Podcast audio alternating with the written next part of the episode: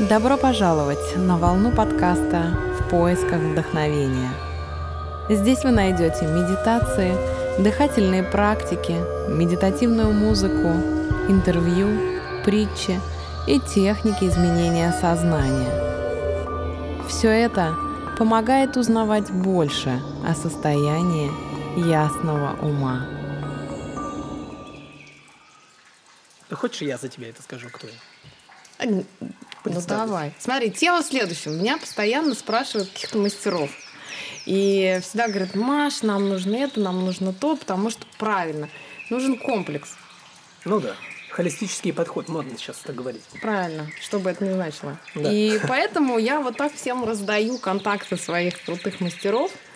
И сегодня у меня в гостях прекрасный мой любимый друг Денис, который просто поднимал меня с колен, можно сказать. Я тоже рад тебя видеть. Привет. Денис с очень интересной фамилией Сторчевой. Да. Ура! Эксперт по физической реабилитации, кинезиолог, действующий член российской ВА. Вот, понимаешь? Все. Да. Действующий член достаточно. В принципе. В общем, да. Самое главное. Дим, будем это переписывать или оставляем? Да нормально. А? Нормально, класс. Так вот. Значит... И подожди. Основатель оздоровительного центра Лаборатории Умного Тела. Это да, это я. Все, привет. Всем привет. Расскажи нам, пожалуйста, о себе, дорогой мой друг. Ну... В общем, да. Я физиореабилитолог и специалист в области прикладной кинезиологии, в области остеопрактики, кинезиотейпированию. Это когда тейпики лепят. Может быть, видели спортсменов, которые с разноцветными ленточками на руках да на ногах. Так. Вот этим я тоже занимаюсь. И, лепишь ленточки или что? Ну да, леплю ленточки, да. Зачем они это делают? Ну, это я тебе чуть позже расскажу, не буду забегать вперед. Хорошо. И двигательная терапия. Ну, то есть обязательно восстановление через движение. Как там у нас говорят великие люди, что высшее проявление качества жизни – это свобода движения. Вот так вот. Правильно, свобода вообще. Ну да. Ну вот у нас так, свобода движения. Круто. Ладно. А что ты делал у Дикуля и Бубновского? Я бы даже начал, наверное, не с этого. Закрой это. Выбираю вот эти незнакомые мне слова, буду на них внимание обращать. Дикуль и Бубновский – это такие ребята, которые открыли свои реабилитационные центры и восстанавливают людей.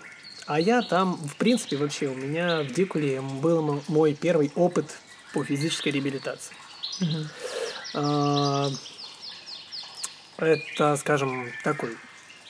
Ну, можно сказать, медицинский центр, потому что там были врачи, там были неврологи, там были ортопеды, вот, массажисты, мануальные терапевты, физиотерапевты. В общем, много всех было. И все они работали в корреляции с тренажерным залом. То есть тренажерный зал был основой всего. Вот весь взгляд пациента, вот все его внимание, оно приковывалось именно к этому залу. Это вот было прям ядро Дикуля. То, что он как бы восстановил себя через движение. Ну, по сути, и Бубновский трактует то же самое. Я не вижу между ними большой разницы, работаю у того другого. Может быть, цвет ковриков разный. А сама технология поточно, шаблонно-поточный метод. То есть ты приходишь, и ты проходишь все определенные инстанции, всех определенных врачей, все тебя смотрят, дают свои заключения, все эти заключения регистрируют в карточке, вот, и эту карточку передают методисту по лечебно-физической культуре. Ну, на тот момент, например, мне. Да, я на это все смотрю и назначаю уже какой-нибудь комплекс восстановления в тренажерном зале. Так, и это тебе было как?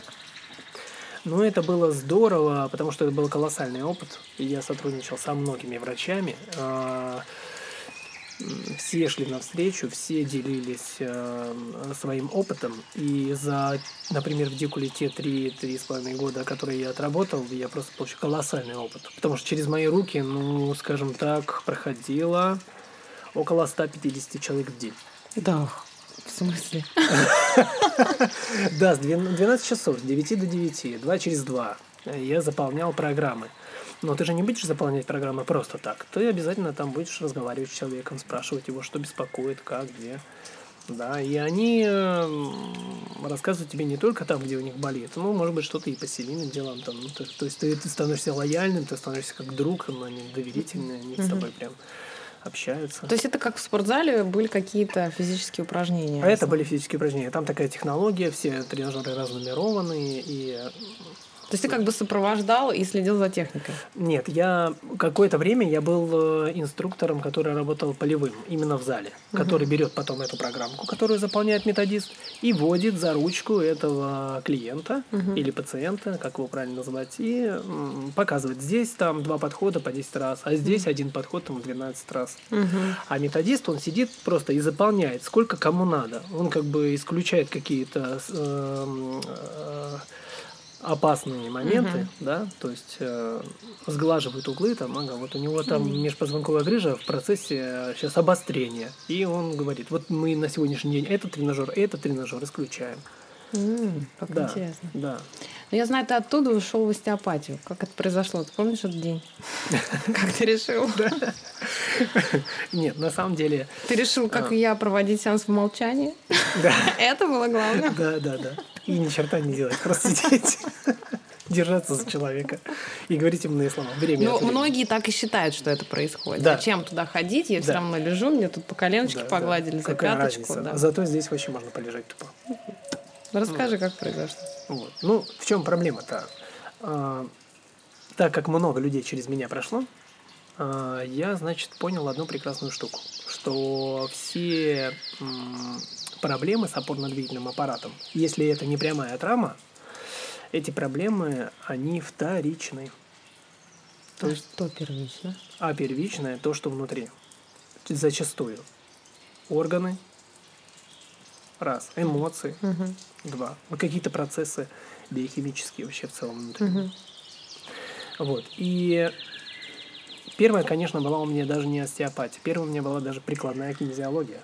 А почему именно так? Потому что, когда я задумался, что этим шаблонно-поточным методом мы помогаем далеко не всем, вот, и вообще, что мы делаем? Мы гоняем людей по тренажерам. Мы там, да, вроде бы считается, общепринято, что это упражнение, если его правильной техникой делать, оно прям должно вот идти на пользу. Ну, почему-то это не с каждым. Кому-то это с пользой, а кому-то нет. У кого-то от этого обострение, например. И я задумался, а что мы, собственно, делаем? Понятно, вроде, ну, как бы есть комплексы, которые восстанавливают, и они реально полезные для людей, должны быть. Но они же восстановительные, их так придумали. Вот возьми, открой учебник, вот все комплексы там, да, надо по ним работать. Вот, но...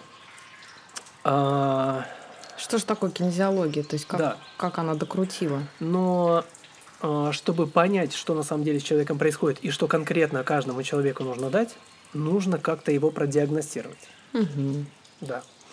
То есть мало вот этих врачей, да, нужна еще какая-то физическая. Ну, нет, прекрасно, конечно, что врачи собирают анамнез, что они узнают. Анамнез там король диагноза считается, да, то есть они выдвигают какую-то гипотезу, относительно этой гипотезы, они там потом ставят диагноз.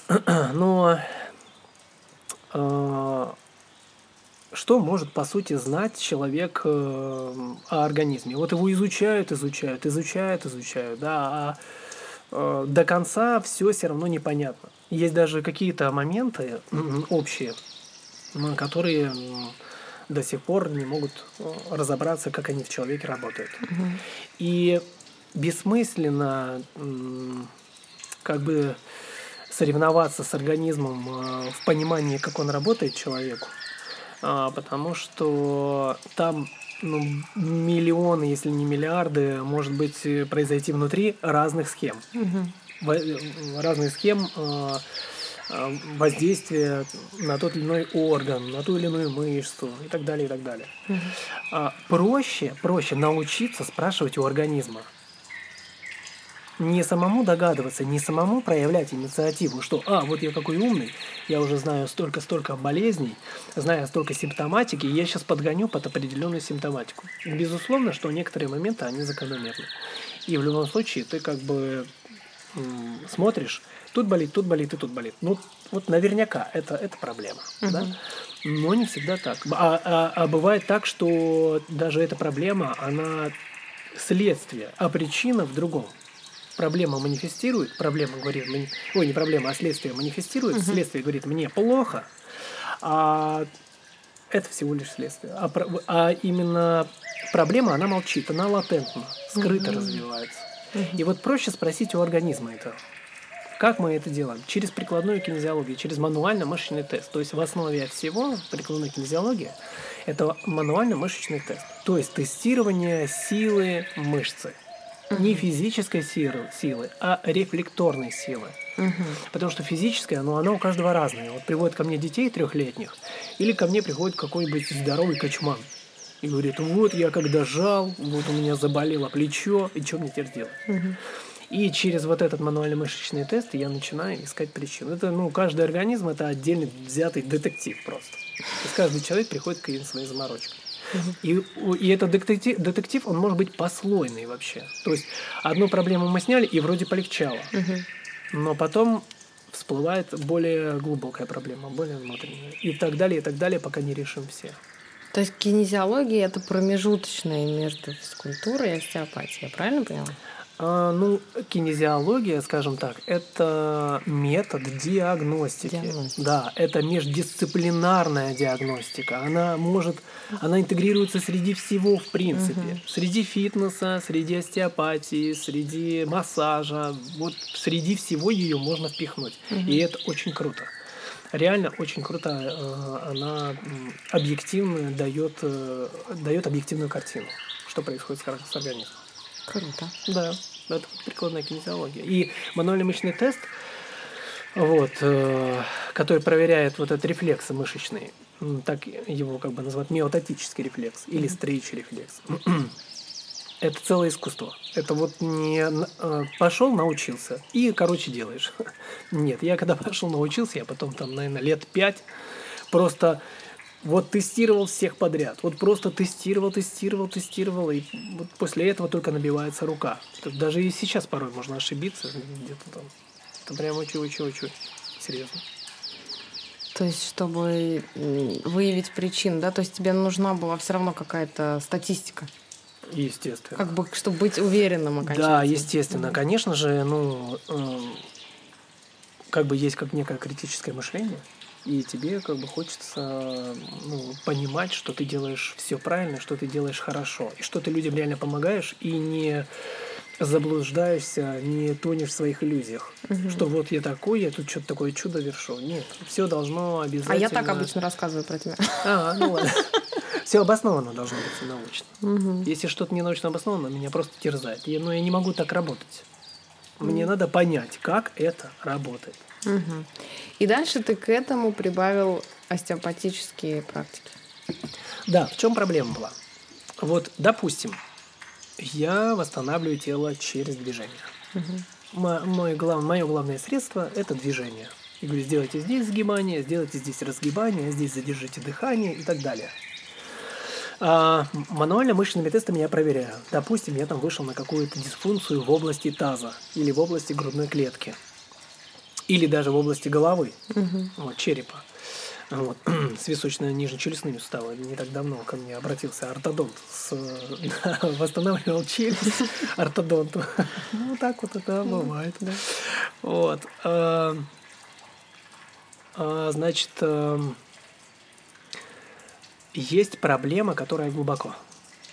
Мышцы это показывают как... своим мышечным тонусом, своим либо избыточным, либо слабым тонусом. И в этом отделе, допустим, там человека, поплыли пространственные характеристики. То есть он стал такой кривой, скажем, проще. В каком-то месте его скрутило, одно плечо выше другого, это, наверное, распространенная тема. Ой, я носила сумку на этом плече, поэтому это так. Но это, к сожалению, не так. Если был бы так, вообще было бы здорово. Другую перевесил. Да, и все. Или там, скажем, сколиоз. Сформировался у ребенка сколиоз. Прекрати про меня рассказывать. Так. Вот. Как в анекдоте, да? Доктор, я тут загуглил, не забирайте мою работу.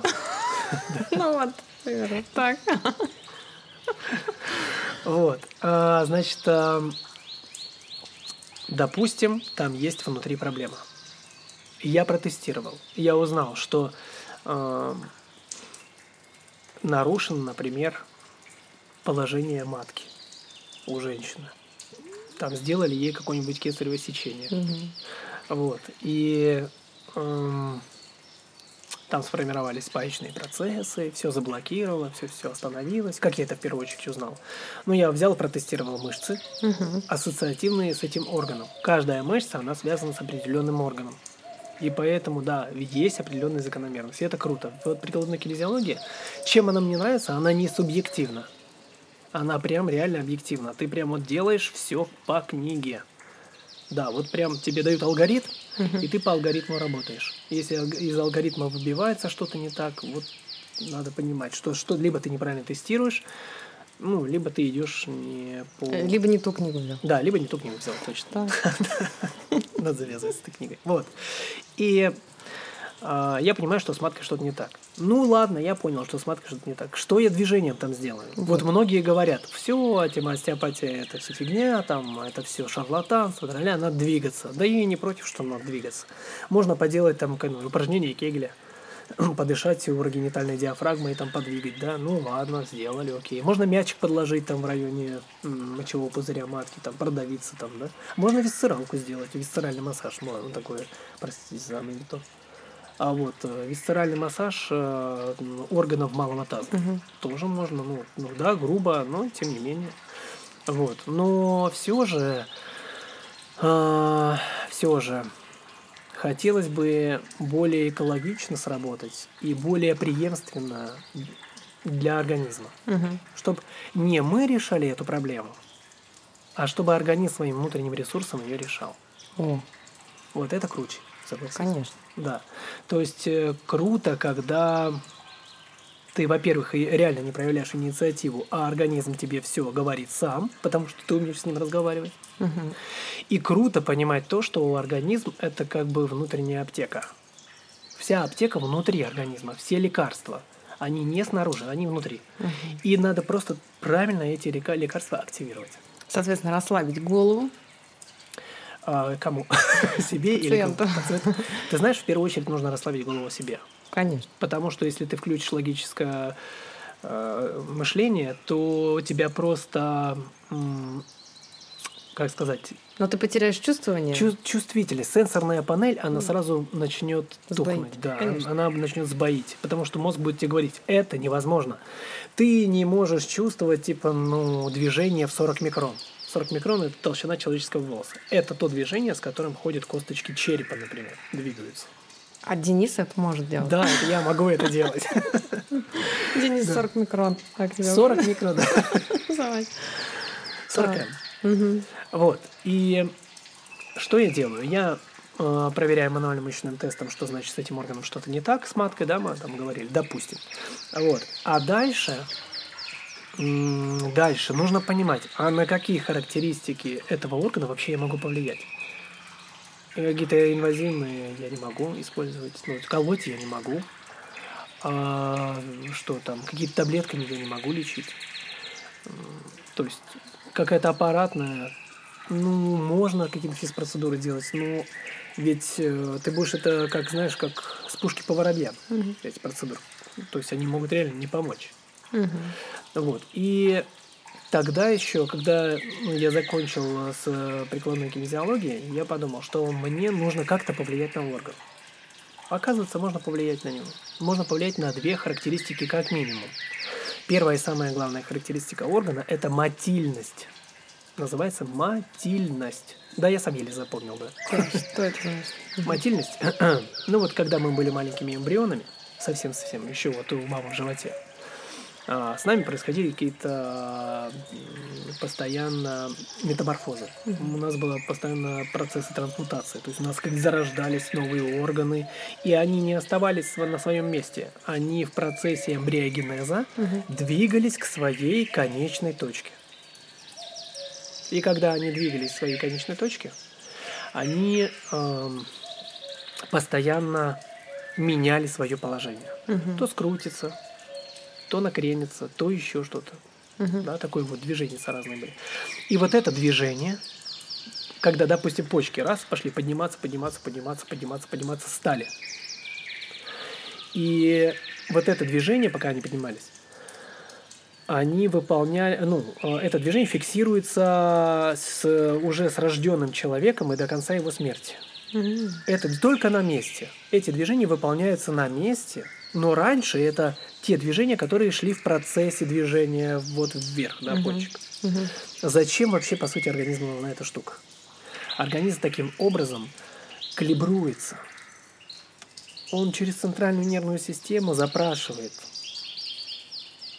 как каждый орган движется на данный момент. Но это даже не движение, это больше уже колебание такое, назовем, да? Вот. И он как бы запрашивает почки, как мы движемся. Одна делает все движения, а вторая выбивается.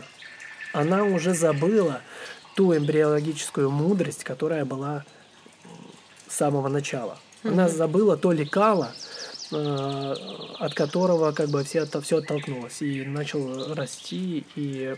как сказать, работать, да, сам организм. А второй показатель? А второй показатель – это мобильность органа. То есть орган должен быть реально подвижен. У него прям есть прям подвижность. У него свои средства крепления, обтягивают его фасциальный пакет. Естественно, и паренхима вся пронизана фасциями. Вот, да, то есть составляющая, вот из чего там печень состоит, из чего почки состоят, это вот, да. Сама внутренность. Вот. И есть фасциальная оболочка. Фасциальная оболочка как бы распространяет такие тяжи, скажем, связки, средства крепления, которые крепятся и за кости, и за мышцы. Есть висцеромоторные взаимосвязи. Висцера органа, мышечные связи. То есть висцеромоторные, моторика мышцы, висцера органы. Есть связи между органами и костями, есть связи между органами и органами, висцеровисцеральные связи. То есть, допустим, взять, там, например, правую почку, у нее мощная связка с печенью, у нее мощная связка с 12-перстной кишкой, у нее мощная связка с толстой кишкой, у нее мощная связка частично с грудобрюшной диафрагмой, правым куполом. То есть она прям раскохтилась там, она держится за все вообще. И если ей там не поздоровится, если она себя будет плохо чувствовать, то все вокруг органы реально будут себя плохо чувствовать. Там целый конгломерат всех органов будет страдать из-за того, что, видите ли, почки что-то не понравилось. Мышцы какие-то выйдут из строя, суставы начнут неоптимально работать. И понеслась. И в конечном итоге это боль, но где-то очень далеко. Но человек не понимает. Вот был у меня такой клиент. У него болело правое плечо, и у него несколько операций на правом колене. Я у него спрашиваю, колени, травмы прямые были? Не было. То есть, как взять и ушатать вот так колено? Никак. То есть, колено умирает только потому, что оно пытается компенсировать своей избыточной подвижностью недостаточную работу, скованность, например, того же тазобедренного сустава. А тазобедренный, он... скован по той причине, что его головку тазобедренного сустава, вертлужной впадине, не централизует подвздошно-поясничная мышца. А на подвздошно-поясничной, на подвздошке, мы так ласково говорим, лежит почка. Все, почка скрутила, подвздошно-поясничную выключила, тазобедренный сустав поплыл, соответственно, коленный сустав начинает это компенсировать. Он блоковидный, он может только сгибаться, разгибаться. А он вынужденно еще делает и легкие вращения, да.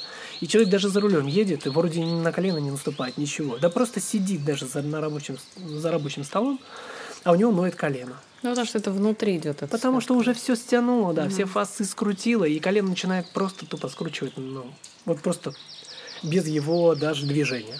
Ну, то есть те ребята, господа и дамы, которые жаждут найти гармонию, в первую очередь должны разбираться с внутренними органами.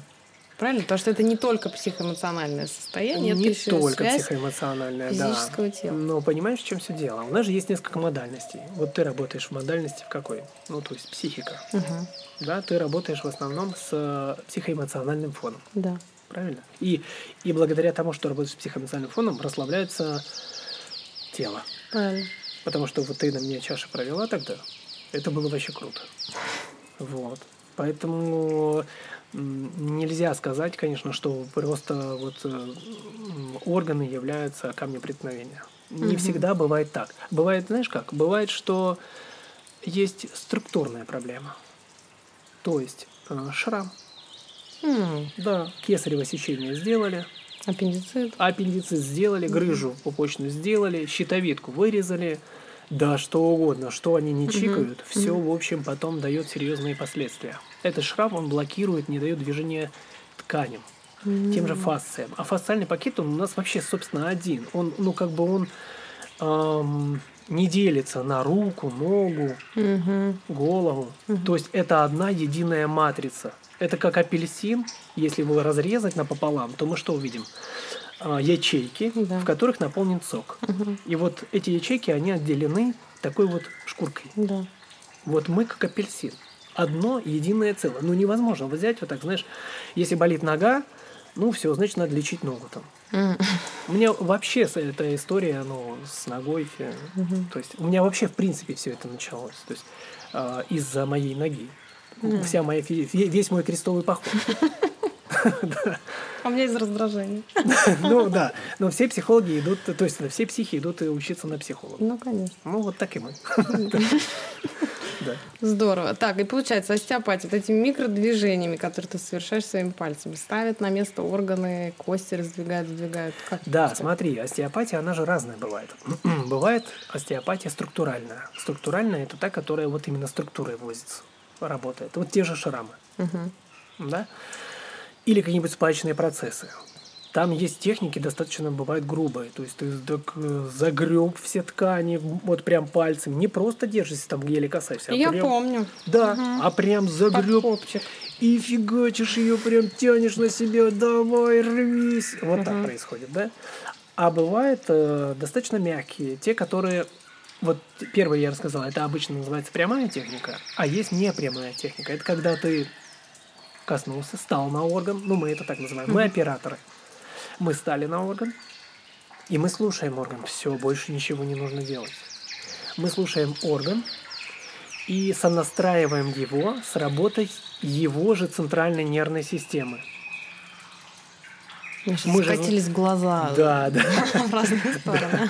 Так. Дело в том, что мы же знаем, как орган движется. Уже в книжках-то написано.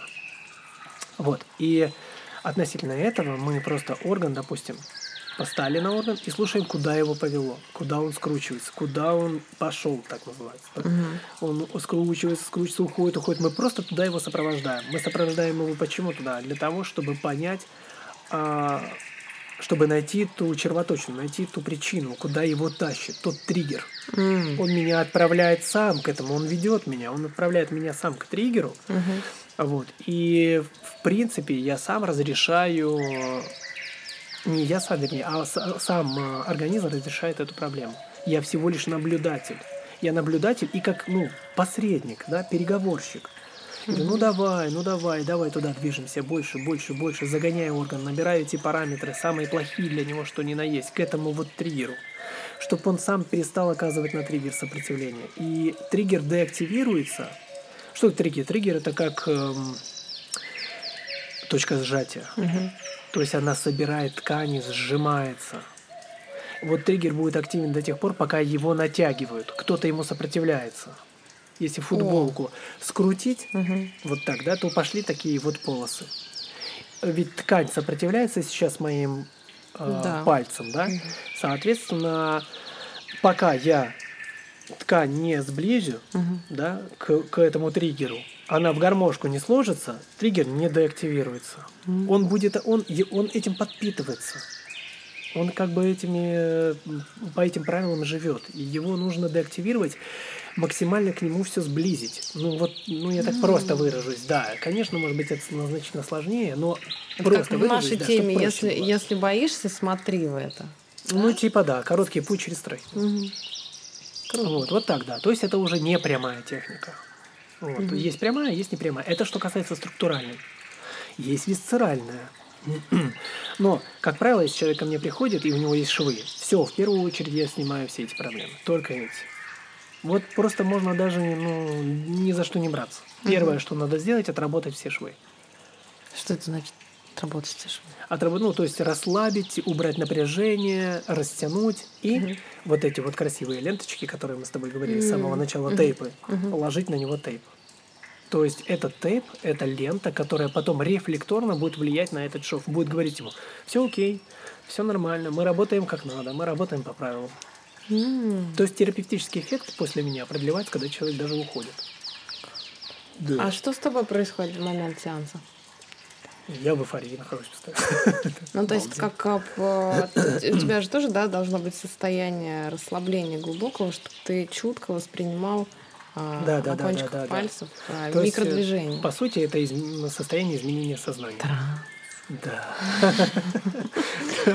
Это именно так. Это, по сути, как даже как медитация. Ну, конечно. Да. Получается, ты позволяешь просто процессам быть, да? То есть ты себя туда не даешь как такового, да? Да, совершенно верно. Абсолютно пустым посредником, просто помогающим процессу. Да, если в принципе... Да, у нас как там? Ты должен в каком-то процентном соотношении находиться в теле. Все-таки в теле нужно быть? Ну, конечно. Вообще. Или нет? Нет, в любом случае ты будешь там находиться. Как это правильно? Это будет, конечно, сейчас как ересь звучать, но... Я это люблю. Да. Давай, сделай это. По сути, мы формируем в голове некий фантом. И работаем с фантомом, не с телом. С фантомом человека, который... Естественно, да. Того человека, который к нам обратился. И ты видишь его здоровым сразу? Фантом. Вот у меня есть некое лекало, конечно, которое я прикладываю к человеку. Нужно понимать, что некоторые вещи, например, уже запущенные дегенеративные, дистрофические процессы. Что за страшные слова? Прекращай. Это грыжа, например, межпозвонковая, да, то есть все разрушилось, ткани разрушились, и там ничего не поправишь. Конечно, все это миф и бред, что типа грыжи пальцами туда запихивают обратно. Это нереально. Вот. Если, например, сформировалась грыжа, если произошли структурные изменения, если был жесткий перелом кости или шов тот же, да, глубокий шов, а если два раза, бывает два кесарева делают на одном и том же шве. Да. Вот, то есть вот такие бывают ситуации. И бывают импланты. То есть бывает... Да нет, не грудь. Не грудь, а, например, тазобедренный сустав. Все, это уже то лекало, которое у меня в голове, его уже не приложишь к этому человеку. И приходится что, создавать новое? Приходится искать пути компенсации. Здравой, правильной компенсации, чтобы другие части тела, условно говоря, здраво, оптимально, без каких-либо перегрузок вытягивали эту ситуацию. А это лекало ты как-то скопировал с какой-то книги? Или во-первых, это уже сплав. То, что, да, теории с практикой. Долгое время. Уже, это уже... Я даже не знаю, откуда я уже брал это. Беру эти знания. То есть они приходят ко мне, я уже не помню, с какой книги, честно признаться. Я даже порой беру под сомнение, что вообще это не Илья придумал на ходу. Настолько. А вот в школе мы затронули тему имплантов. Женщины наши стремятся быть красивыми вечно. А как это сказывается на общее, скажем, гармоничное состояние? Вообще, у меня было... Плюс еще же мы же любим лицо же колоть по 100 уколов в один глаз только, да? Вот витаминков нам не хватает, особенно к зиме. Мы же тоже, получается, разрываем связи? С витаминками, может быть, и нет. Значит, как это все выглядит? Первое. Это импланты, да? Обратилась ко мне девушка. У нее начала неметь рука. Два пальца. У нее страдал локтевой нерв. Мизинец страдал и безымянный палец. Частично. Вот. И что получилось в итоге? Она поставила импланты. Не, сделали все хорошо, конечно. Наверное, конечно, она не показывала так. Но я через одежду понял, что все хорошо. Вот, своим мужским наметным взглядом. Вот этим вот рентгеновским. Рентгеновским зрением, да. Только не астеопатическим, да. Вот. И, ну, была проблема. А их же под фасциальные пакеты оставят имплант. Вот. И натянули его сильно, фасциальный пакет. Заблокировали несколько ребер, 4-е, 5-е ребро этим делом. А за него крепится малая грудная мышца за лопатку и за эти ребра. А под ней проходит нерв. Ну, целое сплетение носового нерва, плечевого сплетения. И все это дело в компрессию. Я за сердце держусь опять. Да. Вот. И пришлось эти фасции растягивать, уравновешивать и где-то искать, знаешь, как где-то люфты искать, откуда можно взять дополнительно ткани, условно говоря. Вот, ну вот, если так грубо сказать. То есть нужно было сбалансировать грудную клетку с учетом того, что там инородное тело. Это проблема, прям проблема, реально. Но у нее все нормально с рукой? Ну, стало, да, все стало нормально. Ну, это нездоровая тема, в общем. Но лицо можно. А что касается лица, понимаешь, лицо ведь тоже непростая штука. Например, я порой занимаюсь лицом. Так. Вот. И что в первую очередь я делаю? В первую очередь я восстанавливаю лимфатический отток и венозный отток. Да, да, у нас глубоко. Под скуловой костью, между скулой там и височными костями есть так называемые крыланёмные синусы венозные. Да. Венозные сплетения. И туда идет сильный отток венозной крови от лица. Вот. И это дело нужно высвобождать. И высвобождать скопление лимфоузлов за ухом, под челюстью. Вот. И только после этого, может быть, имеет смысл чем-то подпитывать лицо. Ну, вообще лицо плывет. Ну, очень часто из-за периферических проблем. Из-за шеи. Из-за груди, кстати. Из-за черепа. То есть не лицевого черепа, а, допустим, костей затылка. Ну, затылочной кости. И костей темени. То есть проблем может быть. Или да вообще может все тело повлиять на лицо. Вот так. Ну да. Да, поэтому прежде чем я даже занимаюсь лицом, я вот эти периферические проблемы с руками теперь также снимаю все это напряжение. Для того, чтобы улучшить отток, в первую очередь, от головы. Венозный. Как часто нужно посещать сеансы? Это в зависимости от проблемы. И в зависимости от ресурса организма. Бывает, приходит человек 65 плюс. 70 лет. Вот. И с ним надо быть очень осторожным. Или ребенок. Ребенок пришел, у него организм такой податливый, он у него готов к переменам, он готов еще расти, развиваться, и ты там бросил в него, так выражусь, да, сленгом, информацию свою, и отправил его восвояси на месяц, а может быть и на 2. А пожилого человека надо быть осторожным, потому что все эти процессы, они требовательны к организму. Организм начинает искать ресурс на восстановление. Соответственно, не готов к этому. Ресурса нет. И у человека там и давление скачет, и пирогенные реакции, то есть температура поднимается. И да, что такому не может? Ну, там же может быть высвобождение токсинов произойти, да, там какое-то, и все это в кровь, выброс сильный. И люди там после этого там лежат, умирают просто неделю, а порой 2. Надо быть очень осторожным, да, с пожилыми. А что ты имеешь в виду по словам ресурс? Ресурс, способность организма, допустим, транспортной системы, вывести все из себя.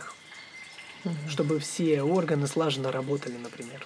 Сила, имеется в виду сила. Да, то есть, допустим, стало тебе, стало вокруг очень жарко, и у тебя, я так называю, ресурс, ты сразу начинаешь, тело начинает самоохлаждаться. Какое-то выделение, все остальное, да? А у многих людей голова начинает быстрее кружиться и болеть, чем потоотделение. Они от солнца просто погибают. Бывает же такое? Да. А холод? Бывает, идешь, видишь человека, который укутан просто всем, чем только можно, а другой идет там в одной только жилетке и в свитере. Ну, понимаешь, да? То есть разные у них способности к сопротивлению внешней среды. Вот этот ресурс. А техники, практики остеопатически помогают раскачать этот ресурс? Да, помогают. Помогает путем того, что тело балансируется. Что мы должны сделать? Мы должны все привести в равновесие. Так. То есть оно изначально есть равновесие? Конечно. Да. Да. И мы должны... Да. И мы должны все привести в равновесие. А дальше мы все это должны стабилизировать. Вот самый интересный вопрос. Как стабилизировать? Потому что понятно, что с сеанса выходишь хорошо. Да, да. Какие-то двигательные привычки, паттерны берут свое, через 2 дня опять... Да, вот, перекосили. Стабилизировать, верно. Ну, может быть, сейчас новое веяние у остеопатов и есть, наверное. Даже я слышу от людей, что остеопат сказал, а вот теперь надо правильно типа тренироваться. Раньше было нет. Ну, мне так кажется, что раньше было нет. Мало было людей, остеопатов, которые бы сказали, что ну давай, чувак, ты здоров, теперь напрягись, сходи в тренажерный зал, что-то сделай. Такого раньше я не слышал. Вот сейчас, мне кажется, я начинаю слышать чаще. Вот.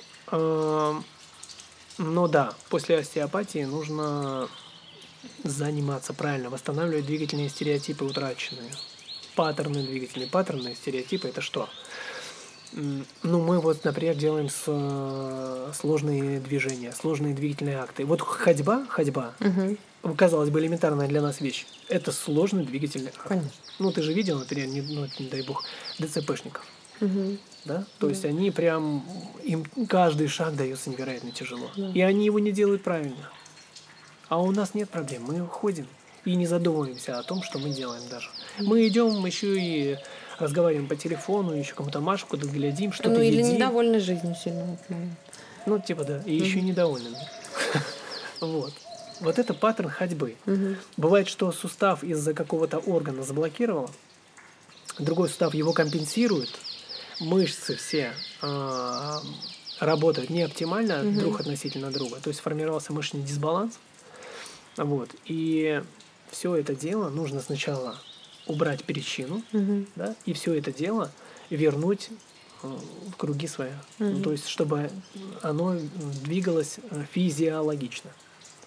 Вот скажем так. Но это касается как бы структуральной, да, висцеральной. Мы говорили, да, висцеральная. Висцеральная – это с органами, которые работают. А еще есть краниально-сакральная. О, вот это интересное слово. Мистическое. Да. Расскажи. Краниум – череп по латыни. Сакрум – крестец. А, вот и вся мистика. Да. Значит, череп с крестцом и с копчиком вместе. Они связаны друг с другом через твердую мозговую оболочку. Нереально важная структура. Нереально важно. То есть в организме же есть некая иерархия организации жизнедеятельности организма. И у нее, ну, в принципе, четко построено, что важнее, а что не важнее. Если органу вот плохо-приплохо, то он как вокруг себя мышцы все заставит двигаться так, как ему надо. Потому что если мы оттяпаем себе ногу, то мы будем жить. А если мы удалим себе печень или сердце, то, ну, на этом и все. Вот. Поэтому органы всегда в иерархии выше. А твердая мозговая оболочка – это вообще оболочка, которая покрывает спинной мозг, которая как бы покрывает головной мозг. Вообще она там представлена в черепе некими внутренними мембранами, она как рама. Вот если взять череп и поделить его, опять вернусь к той вот... тому примеру, как апельсин, допустим, да? Или вот как грецкий орех. О, грецкий орех, ты видела? Да. И в грецком орехе есть ну, как бы вот та составляющая, которую можно съесть, это типа у нас мозги. Да. А есть составляющая такая, которая эти мозги делит. Да. Такие, как пленочки. Да? Вот точно так же выглядит череп внутри человека. С этими пленочками. Эти пленочки есть менингеальные мозговые структуры. Это та твердая мозговая оболочка, которая вот находится в черепе. Потом она вся выходит и окутывает весь спинной мозг, проходит в крестце, и еще она выстилает весь копчик. Она вместо твердой мозговой оболочки, вместо надкостницы, по сути. И если человек падает в новогоднюю ночь на коньках на пятую точку и ломает копчик, то потом человек ко мне приходит с головной болью.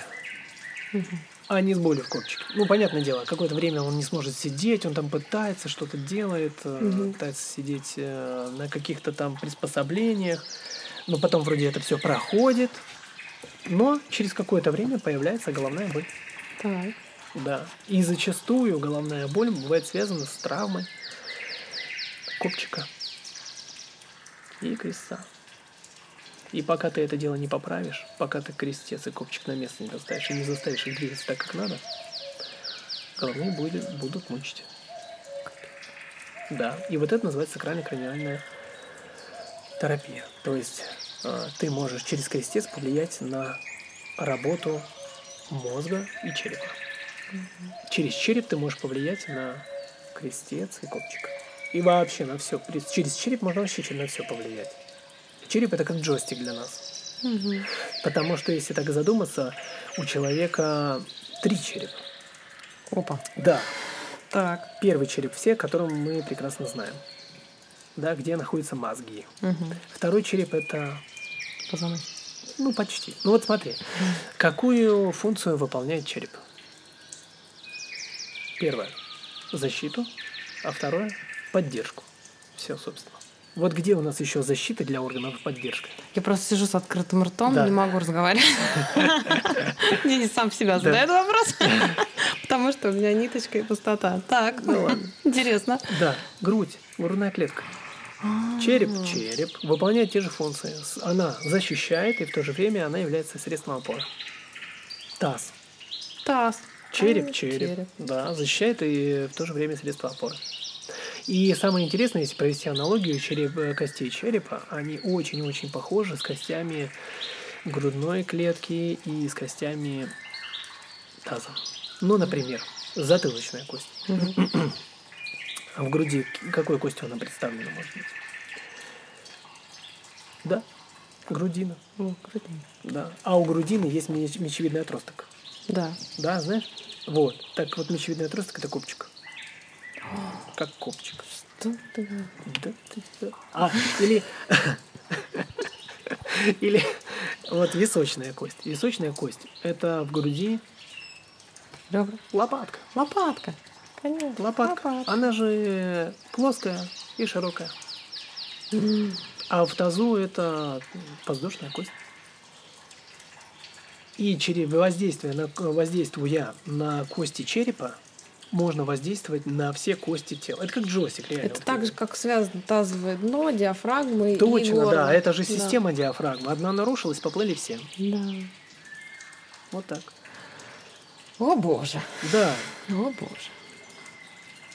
Да, Денис. Вот, понимаешь, а приходишь к тебе, ложишься, час кайфуешь, а там вот такое происходит. Да, а там такие процессы проходят. Да, но есть люди, которые реально их чувствуют. Прям реально чувствуют. Они прям говорят: ой, вы здесь, а вы сейчас вот это вот у меня в кишках ковыряетесь. Хотя я до него порой не дотрагиваюсь. А что это за терапия такая, когда действительно мастер не касается тела, но воздействует? Это же возможно? Да, возможно. Это биодинамика. Через электромагнитное, можно сказать, излучение. Расскажи, пожалуйста, про биодинамику. Да, такая штука на самом деле сложная. Я очень-очень скептически долго к этому относился. Ну, конечно. Даром, я не знаю, назвать это даром. Я бы, у меня язык бы не повернулся. Это нужно просто по 15-16 часов в течение нескольких лет без выходных поработать, и мне кажется, у кого угодно это появится. Вот, поэтому я бы это не назвал так, хотя многие говорят «чудо, чудо». Вот. Я думаю, что... Ну, я не думаю, я уже знаю, что это реально электромагнитное излучение. То есть, на что оно может подействовать, да? Сейчас попробую объяснить. Возьмем на уровне клетки.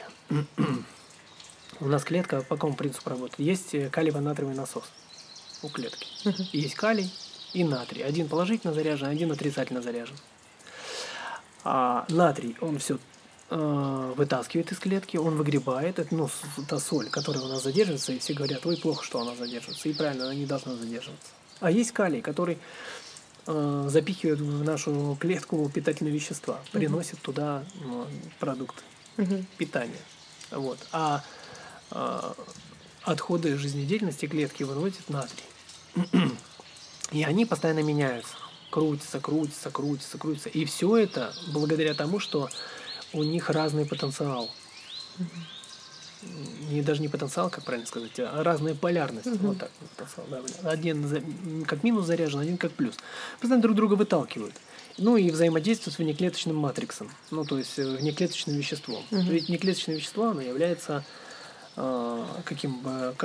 тем же средством транспортировки полезных веществ и вывода продуктов обмена.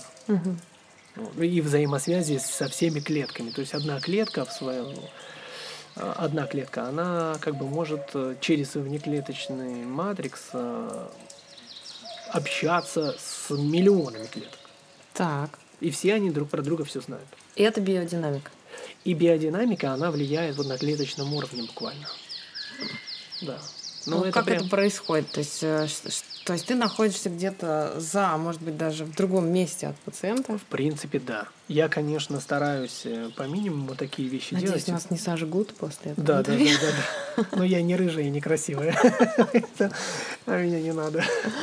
Так. Бесполезно. Вот. Да и дыма от меня будет много вообще. Неприятно. Запах. Да ну его. Короче. Значит, да, я порой работаю, у меня есть несколько человек, с которыми я работаю прям с другого города, а порой с другой страны. Прям настраиваемся на общий такой эгрегор, так называемый. Мы же все как бы в одном информационном поле находимся. Так. И через это мы работаем, по сути. Вот. Как это происходит? Человек, это существо, оно... открытая. Что значит открытая система? Что это значит? Это значит, что мы что-то съели, мы выделим. Мы что-то выпили, выделим. Мы что-то услышали, переработали, кому-то что-то сказали. Мы что-то почувствовали и своими действиями, то есть у нас взаимность. Вот, то есть мы открытая система. И эта система, она работает на разных уровнях. Мы можем быть открыты даже к самому себе. Или мы открываемся к родным и близким. Мы открываемся к своему телу.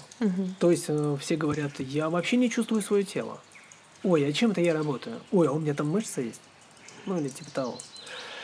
И есть, например, мы работаем мы взаимодействуем с родными и близкими, мы взаимодействуем с социумом в целом, на работе. То есть это среда, где мы реализуем себя, да. И также мы взаимодействуем вообще в целом с миром, с природой, с погодой, с какими-то явлениями, да, погодами. С чем еще в природе? То есть прямая линия. Ну, в общем, с водой. Хотите пустоту в голове, поговорить с Денисом. С водой. С огнем, стихиями, не знаю, со стихиями, со всеми. Вот. И, как бы говорят, что мы взаимодействуем с космосом. Все. Сигнальные сигналы идут. Вот. Ну, ладно. В общем, это есть некие зоны расширения. Зона А, I am, B body, C циркум, что там у нас там? Е, земля. Daydream, да, мечты. Вот. Ну и так далее, и так далее. F, космос, там как бы космос. Universe. Universe, ладно. А почему F тогда? Ну ладно. Короче, да, короче. Все название, важен процесс. А да, как это называется, да, не важно. Да. Короче, так. Есть разные зоны расширения, и мы все, в принципе, в них находимся. Вот интересно, дети, например, находятся в зоне расширения D, в зоне расширения города целого, то есть dream, мечты, за пределы горизонта, то есть до горизонта, вернее, до горизонта. Вот дети находятся постоянно в этом состоянии, поэтому они воспринимают мир совершенно по-другому. Они вечно учатся, и это им интересно и то, и то, и то. А мы уже все на каких-то шаблонах действуем. Выключатель тут находится, это здание, так, ага, это торговый центр, значит, в нем должно быть то. Ну и так далее, и так далее. В общем, да. А дети, они все время изучают, и поэтому они находятся на совершенно другом уровне расширения. Вот, в отличие от взрослых. Взрослые более уже зашоренные. Да. Казалось бы, что мы должны были расти и выйти в зону F, ну то есть там как А, Б, С, Д, Е, Ф. И дети на Д. Но потом мы все неизбежно скатываемся на С, а порой и на Б. То есть мы такие примитивные достаточно становимся. Ну, у нас это прям проблема общества, наверное, что потребительство. Сейчас последнее время, да? Вчера читала, что это связано с тем, что у нас есть сила свободного выбора. И если мы не пользуемся свободой выбора, то мы скатываемся как раз к каким-то абсолютно понятным клише, которым следуем автоматически. Но как только мы добавляем выбор в процесс, то что редко мы делаем, короче, вообще все. Да. Ну, как правило, да. Да, мы же не можем, у нас же столько предрассудков. Какой тут может быть выбор? У нас нет типа выбора. Да. Иначе мы были бы уже не на D, как дети, на уровне развития, а на Е. То есть мы уже были более, скажем, открытые, что ли, для возможностей. Мы реализовывали бы каждую свою мечту. Но, это не так, к сожалению.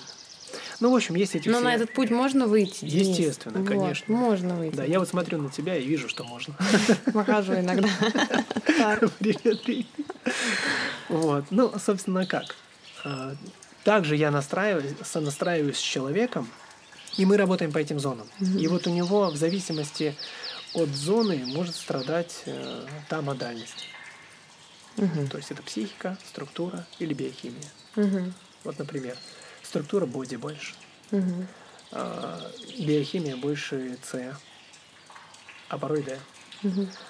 А выше это уже психика. И как ты технически с ними работаешь? То есть, что происходит в твоей голове? Ну, я так скажу, как происходит, какие процессы происходят. Потом попробую писать. Значит, я начинаю чувствовать руками человека. То есть у меня начинает сжимать ногтевые пластины и вести в зону поражения в теле, например. Да? Или у меня приходят какие-то вопросы в голову, которые вообще не должны были прийти. Ну, то есть я там говорю, слушайте, а у вас-то с мамой-то не очень-то дела были. Так откуда тебе это приходит? Вот это самое интересное. Я не знаю. Надо просто быть открытым. Источник. Да, надо быть просто открытым. Ты выходишь в это состояние. Ты впадаешь в информационное поле через трансовое состояние. Да. И там тебе приходят образы, потому что ты действуешь вне логичного ума. Воспринимаешь все и сразу. Да, я на другой плоскости работаю совершенно. Это, для меня, конечно, это немножечко. Мне кажется, это не плоскость, это объем. Объем, да. Наверное, да. Это объем. Для меня немножечко это даже для самого сложно для восприятия. Я пока очень осторожничаю с этим. Да, есть результат. Очень хорошие результаты, но все равно. То есть, затрагивая, чувствуя эту тему, например, там отношения с мамой или что-то, вы через что с ней взаимодействуете, с этой проблемой? То есть, ты ее достал, дальше что? Ну, человек, во-первых, это увидел, потому что очень часто люди не обращают на элементарные вещи, на банальные вещи внимания. Вот. А во-вторых, очень часто какие-то психологические темы, они связаны с мышечным напряжением. Есть же, например, эмоциональный интеллект, а есть, например, соматический интеллект. Угу. И они, естественно, взаимосвязаны. Не может бы одного другого быть. Мы же единая система.